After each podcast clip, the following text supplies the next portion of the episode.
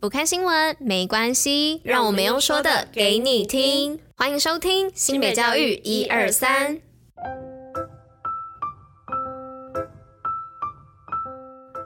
Hello，大家吃饭了吗？我是珍珍，我是拉拉，大家午安，午安。今天是三月二十二号，礼拜三，新北教育一二三的第两百三十六集，同时也是第三季的第四十七集哦。今天是全民共享普发六千元的第一天登记日，噔噔噔噔噔噔噔噔。对，那在这边呢，要提醒大家，财政部呢在官方脸书的粉丝团上有呼吁民众不要上当一些诈骗网站。那这边呢提醒大家。列出三点要怎么辨识真假网站呢？第一条呢是浦发现金的官方网址呢，六千是数字零，不是英文字母的 O 哦。那再来是政府机关的专用网址的结尾是点 gov 点 tw。那在第三点是政府机关的专用网址的 gov 前面一定是点，就是那个。标点符号的点，它不会冠上其他的英文或是数字。那以及结尾呢，也不会有 com，就是 c o m 哦，大家要再多多注意。那提醒大家，今天第一天登记有采分流。那今天是身份证尾数零跟一的人可以做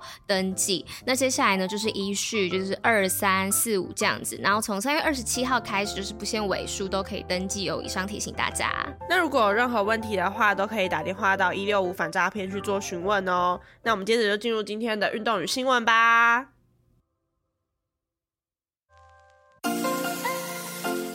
新北运动抱抱乐。那今天运动包包呢要来报什么呢？是要来报国民体适能指导员报名即将开跑啦。那大家有听过国民体适能指导员吗？国民体适能指导员证照呢，是目前唯一由政府核发的体适能指导员证照哦。那分为初级、中级、高级三个级别。那透过强化课程呢，可以充实运动知识能力。那对于指导他人运动以及考试的掌握有很大的帮助哦。那考取证照之后呢，可以在国民运动中心以及学校担任体适能的指导员，然后还可以作为企业遴选职场运动指导人才的参考哦。那今年的简章已经出炉了，想要成为国民体适能指导员，报名的场次以及时程呢，可以上教育部体育署的官方网站做查询哦。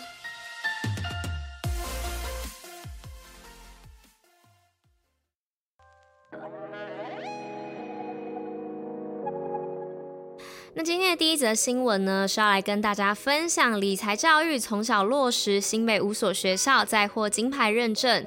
儿童理财教育计划由宝城亚洲公益基金、宝城人寿及汉雅投资共同引进多年，携手未来亲子学习平台，深耕国小校园，陆续与新北市、基隆市、桃园市教育局处共同推动师范学校三年种子计划，并于日前呢办理新北市种子学校第二届金牌认证仪式。这次荣获儿童理财教育金牌学校认证的国小有中正国小、中港国小、中义国小、成功国小和西州国小，加上去年荣获认证的五校，新北市目前已有十所国校有推动儿童理财教育方面获得肯定。相信透过教学经验分享与传承，可以造福更多新北孩子。好，那今天的第二则新闻是全国童军会总干事会议体验新北在地传统文化。中华民国童军总会于日前举办一百一十二年度第一次全国童军会总干事会议，全国各县市童军会代表约七十人参与，由身兼新北市童军会理事长的教育局长张明文代表欢迎各县市童军会的总干事。会议中讨论今年将要参加在韩国举办的第二十五次世界童军大露营的规划。同时，教育局长也表示，新北市作为全国童军教育领头羊，一百零四年达成校校有童军，一百一十一年童军团数达到全国之冠的六百二十七团，每年推出各阶段童军教材，并且连续四届蝉联教育部童军绩优评选获奖最多之县市。为持续提升新北童军教育品质，今年将推动童军四年旗舰计划，让新北童军走向国际适性发展。那在第三则新闻呢，是新北熊赞格致恒毅携手赴纽约高中进行 FRC 机器人校际交流。格致中学以及恒毅中学师生呢，一行三十四人于台湾时间三月十七号抵达纽约长岛，参加美国高中最高阶的 FRC 机器人大赛。赛前呢，格致中学以及恒毅中学与长岛当地的 Parker Medford High School 进行跨校交流。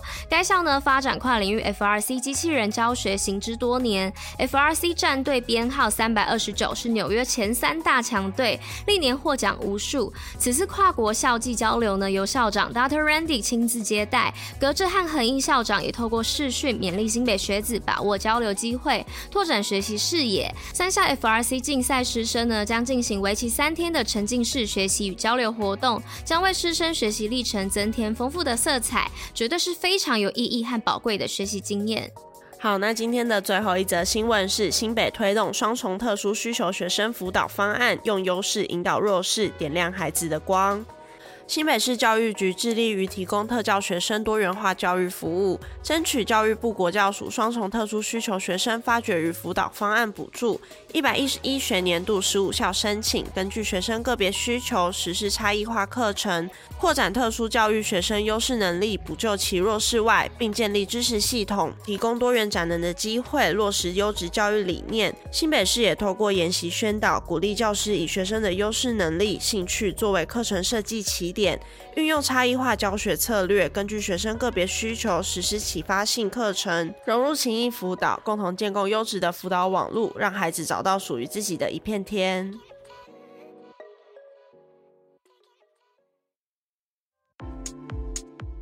西北教育小教室知识补铁站。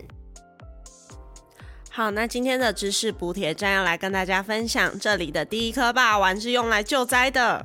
那这里的霸王呢，就是我们平常吃的肉圆。那根据彰化北斗呢，是霸王的发源地。而第一颗霸王呢，是出现在一八九八年的北斗大水灾。那霸王的老板范正森的祖父范万居创造第一颗咸味的霸王。那它是以地瓜粉加水调成糊状，再包成元宝的形状，那分给因水灾造成物资缺乏的居民食用的。